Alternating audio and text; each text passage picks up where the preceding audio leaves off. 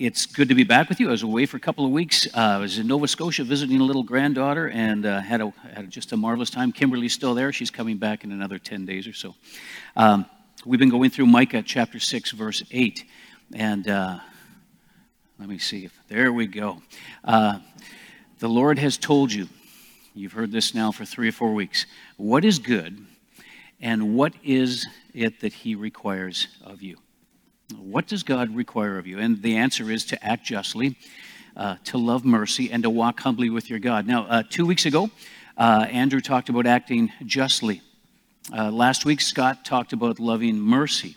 Uh, today, I want to talk to, with you. Whoops, I'm not sure what happened there, but let's get back there. Uh, how to walk humbly with your God. Um, as, as we do so, I, have been pondering this. You know, when you get away, you have a chance to kind of think. Um, think things through a little bit from a distance and, uh, and you look at all these things. And, and here's what I want to give to you today. It's not, not going to take really long. Um, acting justly, and this isn't a review, but this is just kind of my, my thoughts on this. It'll set up what does it mean to walk humbly with God. Acting justly, I believe, requires the eyes and the ears of God. Now, think about that for a minute. You see something, you hear about something, and it's about justice and your attention is brought to bear on that. It is seeing what God sees and it is really hearing what God hears. The Bible is very, very clear that, that God uh, looks across his creation and he looks for injustice. And where God finds injustice, the, the Lord travels to that injustice. And, and one day there will be uh, a full uh, and complete uh, rendering of injustice into justice. The Bible promises that. Maybe not in this life, but eventually uh, and finally that will happen. Uh, God hates injustice because it perverts his world. Uh, God created a just world, didn't he? Uh, and uh, his uh, world, when it was perverted, had, had justice and, and everything that he'd created to be good um, replaced with injustice. The love and, that, that, that he had brought to bear, his love in creating everything, was replaced by selfishness and violence. And so uh, we see there are verses there. Uh, God hates an economy that runs on dishonesty. He hates hands that shed innocent blood. He hates those who justify wickedness and those who condemn uh, the honest. Uh, and God condemns those who act unjustly and who welcomes those who act justly. And Jesus talked about that. Lord, when did we see you? Uh, helping. You know, when, when, when did we see you in these things? He said, when you did it to the least of these, you actually were serving me in that. And so acting justly requires the eyes and ears of God. Um, how are your eyes and ears today? As you look around this world, uh, there's a lot of injustice, isn't there? Isn't it true that doesn't it just seem that our world is fracturing more and more and more? Uh, uh, Andrew just mentioned this morning, you know, we, we, uh, we listen to the radio, we watch TV, we read online, you know, you, you read the paper, uh, read the magazines online, and it just seems like there is more and more and more uh, injustice around the world. And so, yes, uh, what does God require of us? Um, to act justly. And that requires the eyes and ears of God. Um, Jesus himself tells of that. Um, John Piper has a wonderful quote here. Clearly connects it to acts of injustice, and I've, I've already mentioned that. But here's the point if you want to know where God's attention is, find injustice and go there. Let me say that again. If you want to know where God's attention is, find injustice and go there, and you will find an attendant God paying attention uh, to injustice. Uh, what about loving kindness, though? Uh, well, loving mercy or loving kindness requires, I think, not the eyes and ears of God, but it requires the heart of God. The delight, and think about this the delight that God feels when sin is overrun with his love and forgiveness. Uh, I was thinking about that personally in my life this week, and I'm sure you uh, will feel the same. Aren't you thankful that God delights in mercy? That he delights in showing you mercy? That he delights in being a merciful God. Can you imagine what it would be like if God's first impulse was anger and vengeance rather than mercy? The fact that he is a loving God that acts in mercy. The, Lord is merciful and compassionate. He is slow to get angry. Doesn't mean that he doesn't get angry, but he's slow to anger. And he's filled with unfailing love. The Lord is good to everyone the psalmist writes. He shows compassion on all of his creation. Uh, and I, I um, again, I'm so thankful that God delights in his mercy in my life, that he delights in Jesus Christ, sending his son. God's ultimate delight was in sending his son Jesus and in Jesus uh, incarnating here amongst us and then giving his life. That, that was something uh, for you and I, the most wonderful thing that ever happened. For God, there was, uh, there was something, uh, there's such a great loss, but also in the loss of his son hanging on a cross and dying for you and for me and for the sins of the world, there was at the same time a delight in the mercy being shown in such a way that we all now have an opportunity to know God and to be included uh, in his family. Because of the Lord's great love, we are not consumed. Think about that for a minute. Because of his love, his great love, his mercy, we are not consumed. For his compassions never fail, they are new every morning. Great is your faithfulness, God. And so, loving mercy requires the heart of God as well. Um, Ephesians talks about that. But because of his great love for us, God, who is rich in mercy, made us alive with Christ. It is grace you are saved uh, through faith. It is God's gift. Are you thankful for that today? I sure hope so. I hope that as we sit here today, we are thankful people, thankful that God uh, is rich in mercy, that He loves mercy.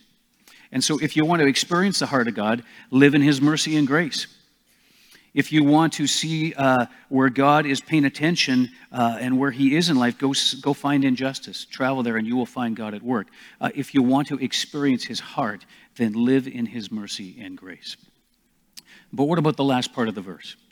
The last part of the verse walking humbly with my God. What does that require?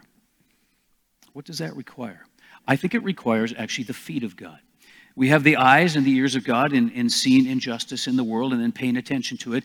We uh, experience the heart of God when we act when we act with, with, with mercy and with loving kindness. But to walk humbly, and this is the point, to walk humbly with my God requires the feet of God. Because God is walking. Do you see that? It's not I'm standing humbly with God, it's I'm walking humbly with God. And the challenge, I believe, is this. I was, I was really pondering this this week. See if you track with me on this, all right? I believe that I can act justly and stay relatively safe and secure. You know, I, I can mind my own business, I can do what's right, uh, I can love mercy, and I can kind of keep my distance as well to a point. I can forgive others who wrong me. Uh, and I can really sort of live into First Thessalonians, where, where Paul writes these words Make it your goal to live a quiet life, to mind your own business and to work with your hands just as we have instructed you before. Then people who are not believers will respect the way you live, and you will not have to depend on others. Now, he's, he's talking about not being busybodies. He's talking about making sure that you support yourself. But I, many times, I think, uh, as, as, as people that are followers of Jesus Christ, I know in my life it's true. Um, I can be I can be in something, I can be in the world, and I can I can be seeing injustice happen, and I can say that's not right uh, and I can pay some attention to it from a distance in relative safety. I can, uh, I can love mercy, which means I forgive those who sin against me just as I have been forgiven. And I, and I absolutely love mercy. But when it comes to walking humbly with my God, that's where I'm just not so sure whether I can do that without being completely and fully engaged not from a distance, where, where my safety and security, where I'm thinking about what I, where I'm comfortable and where I have security, has to be abandoned in order to walk humbly with God. Not just walk humbly, because this is the key walk humbly with God. You see, I'm not sure whether I can, I can, I can just keep it here. In order to walk humbly with God, I have to follow God into where He's going. Into where He's going. And that changes the game, doesn't it? Think about that for a minute. It changes the game. I was, uh, I was thinking about the implications of that.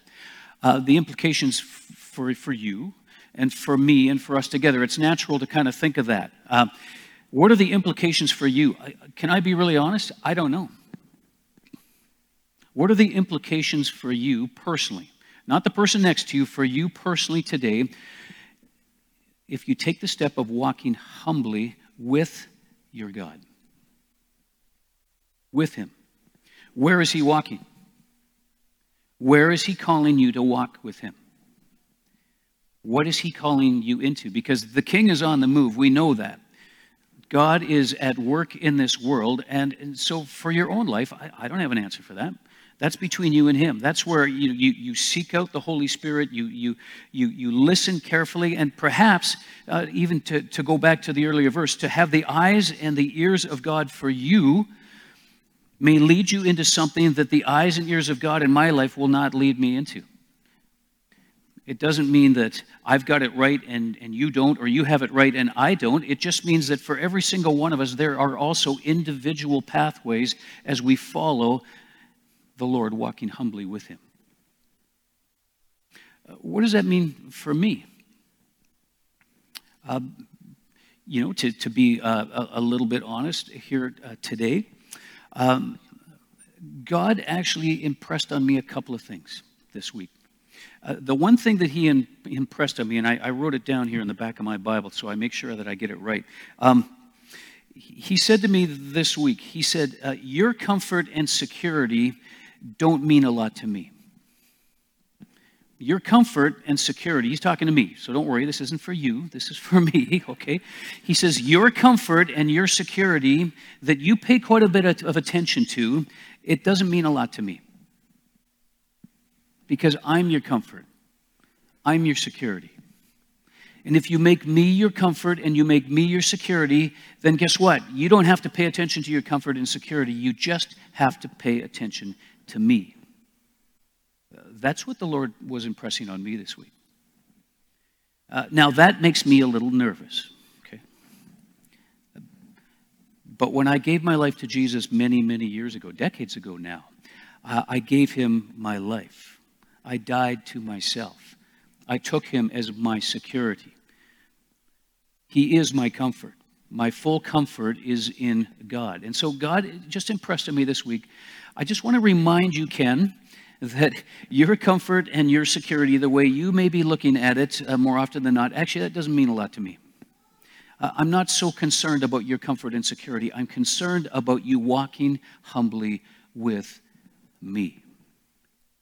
With me. And when I walk humbly with God, it's wonderful. I'm not sure whether um, you're in that spot where you believe you're walking humbly with God, or you remember what it was like to walk humbly with God, there's something absolutely beautiful and extremely powerful about walking humbly with God. Uh, one of the things that, that God has me on a, a path of is with um, a few other people in, in looking at, uh, at justice and then loving kindness. There's four or five of us in this church. Uh, that have, uh, you've heard this before, put together a, a, little group, and we've got our own tax number actually now. And uh, we purchased St. Joseph's School in Chemainus, the old Catholic school. And uh, the, the hope is, is that as the Lord leads us in that, there will be a residential uh, um, facility for, for women coming out of addiction here in the next couple of years. And that the Lord is leading us in that. But I, I, I got to tell you, walking humbly with my God in that is terrifying you heard Lori and Sue talk about how it's it's a little bit, you know, it's it's not only humbling, it's terrifying to walk with God.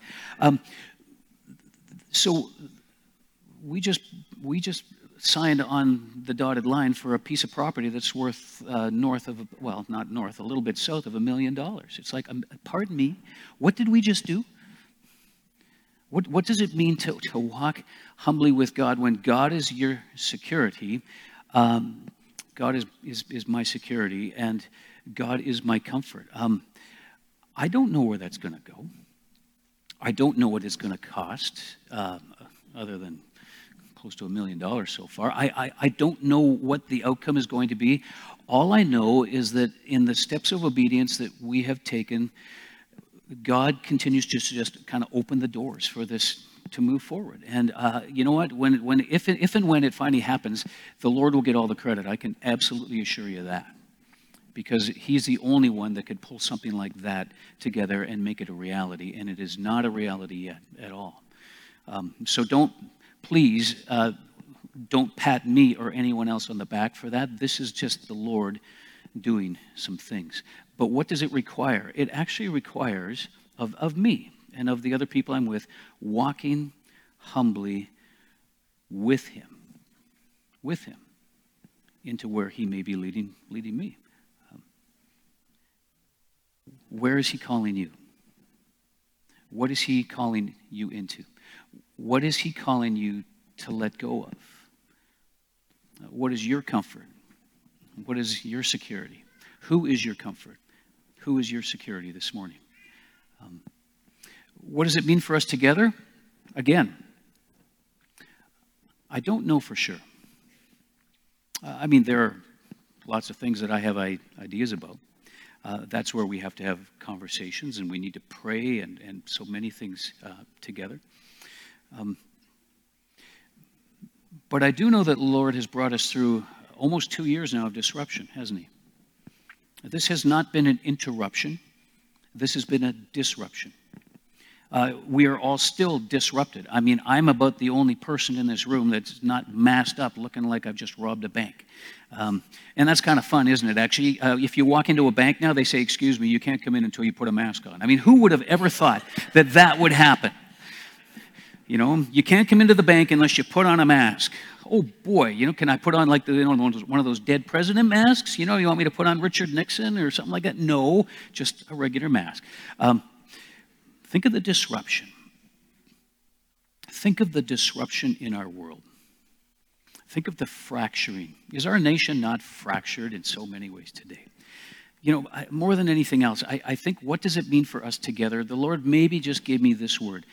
Um, more than ever today, this nation, Canada, needs people who walk humbly with their God.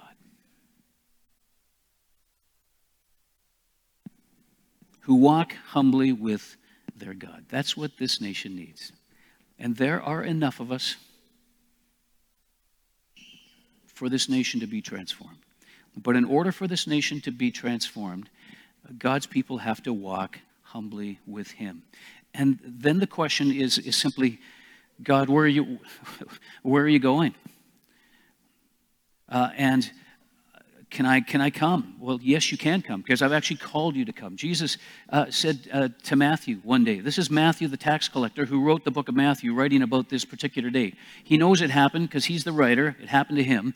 Uh, as Jesus was walking along, he saw a man named Matthew. And Matthew's kind of going, That's me, by the way. Um, sitting at his tax collector's booth. And Jesus said this Follow me and be my disciple. So Matthew got up and he followed him. Matthew, uh, you know, there are other parts of the scripture where Jesus calls someone. He says, God, you know, let me get my affairs in order.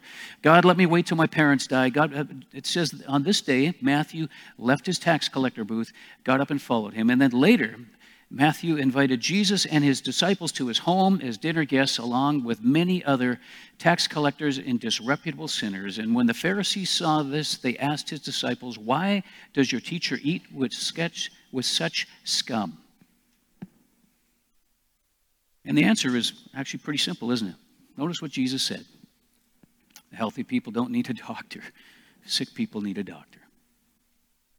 And then he says this Now go and learn from this meaning of Scripture. I want you to show mercy, not offer sacrifices, for I have come to call not those who think they are righteous, but to those who know they are sinners. Uh, you know, to, to, to follow those words takes Micah 6 8. It really does. It takes the whole thing because, in the end, you can't separate acting justly, loving mercy, and walking humbly with God. I think I, I, I, it would be easier to understand if we maybe flipped it on its back. Because I think it starts with walking humbly with our God. And when we walk humbly with our God, then we love mercy. Because for those who have been shown mercy, mercy is easily extended.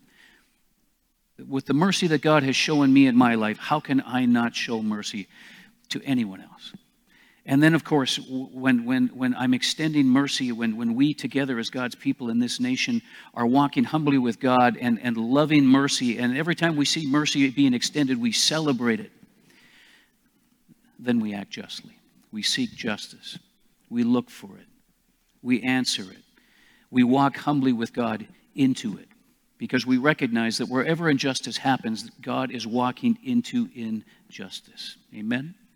Amen. It's really quite simple. If it wasn't so darn hard. simple and yet so very difficult at the same time.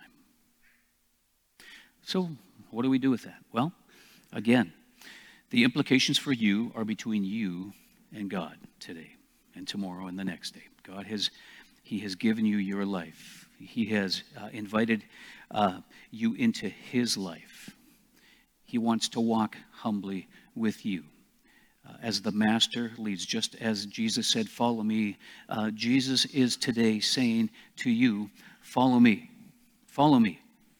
Notice he didn't say to Matthew, Matthew, here's where I'm going to go. I'm going to lay out the entire itinerary. This is what it's going to look like over the next period of time. And by the way, it's going to look this, this long. This is the commitment I'm asking for you. He didn't do any of that. He looked him in the eye and he said, Matthew, follow me. And Matthew had a decision to make. And the next morning, Matthew had a decision to make. And the next day, Matthew had a decision to make. And years later, Matthew still had a decision to make. After Jesus had died, had risen, had been taken, the Spirit had been given, and Matthew, full of the Spirit, uh, heard the voice of Jesus, the Spirit of God, speaking to him within his heart, saying, Matthew, follow me today. Follow me today. You follow me. And I, and I love how, how Peter, and we can't help but think about that. Peter looks at John in the same scenario Peter, feed my lambs, follow me, Peter. And he looks at John, he says, Well, what about him? Peter, if I want to do whatever I want with him, it's none of your business. You follow me. That's what God asks for. And as he does, you will know that you're following him. I believe this when you walk in full humility with him. And in the full humility of walking with him, you love mercy. You celebrate mercy when you see it. And you act justly. You look for injustice and you go towards it. You don't walk away from it, you walk into it, knowing that God is walking there first and calling you to join him in what he's doing. I'm going to close in prayer. I just want you to think about that for a moment, a moment of silence. I'll, I'll pray, and then as the worship team comes up, uh, there'll be communion offered. It's right here. Uh, and if you want to have communion for any reason today while we're singing, uh, this is your opportunity to do that. Let's pray together.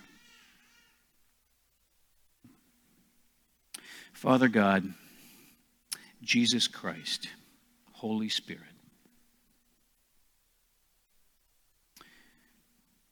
thank you that you are a God of justice and that you always act justly. It is, uh, it is your character that measures justice in your creation. And when we look upon you, we see perfect justice. You are just, God. And we long for that. And we know that we will see it finally one day. Thank you that you love mercy. Thank you that you have shown us mercy. While we were still a sinner, you died for us, doing what we could not do. And thank you that for every person on the face of the earth, including everyone here today, you say, Follow me. Walk humbly with me. Walk with me. Trust me. Let me be your security. Let me be your comfort. Walk with me. Father, with that challenge, we go into this world, and this world needs people who walk humbly with the living God. And so, Father, we pray that our fear would be replaced uh, with, a, with, a, with a quiet um, commitment that may not even have a lot of confidence with it yet because we haven't even let you prove yourself to us. Or perhaps we did years ago, and it's time for us to, to let you prove yourself to us again. That you are our comfort and you are our security, knowing that, Lord, one day, when this is all over, and it won't be very long, and we're with you, we will look back, and there will be great celebration as we look at our lives. We bless you. We know that you know the way. And so, Father, it is our desire today to follow you. Amen. Amen.